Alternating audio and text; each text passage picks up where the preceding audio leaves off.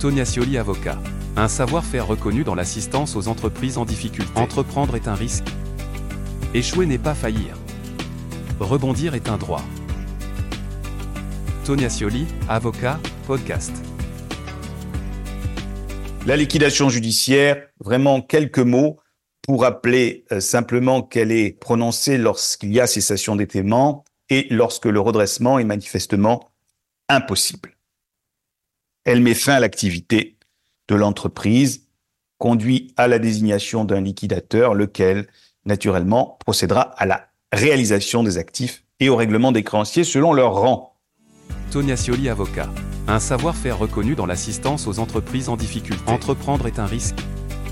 Échouer n'est pas faillir. Rebondir est un droit. Tonia Scioli, avocat, podcast.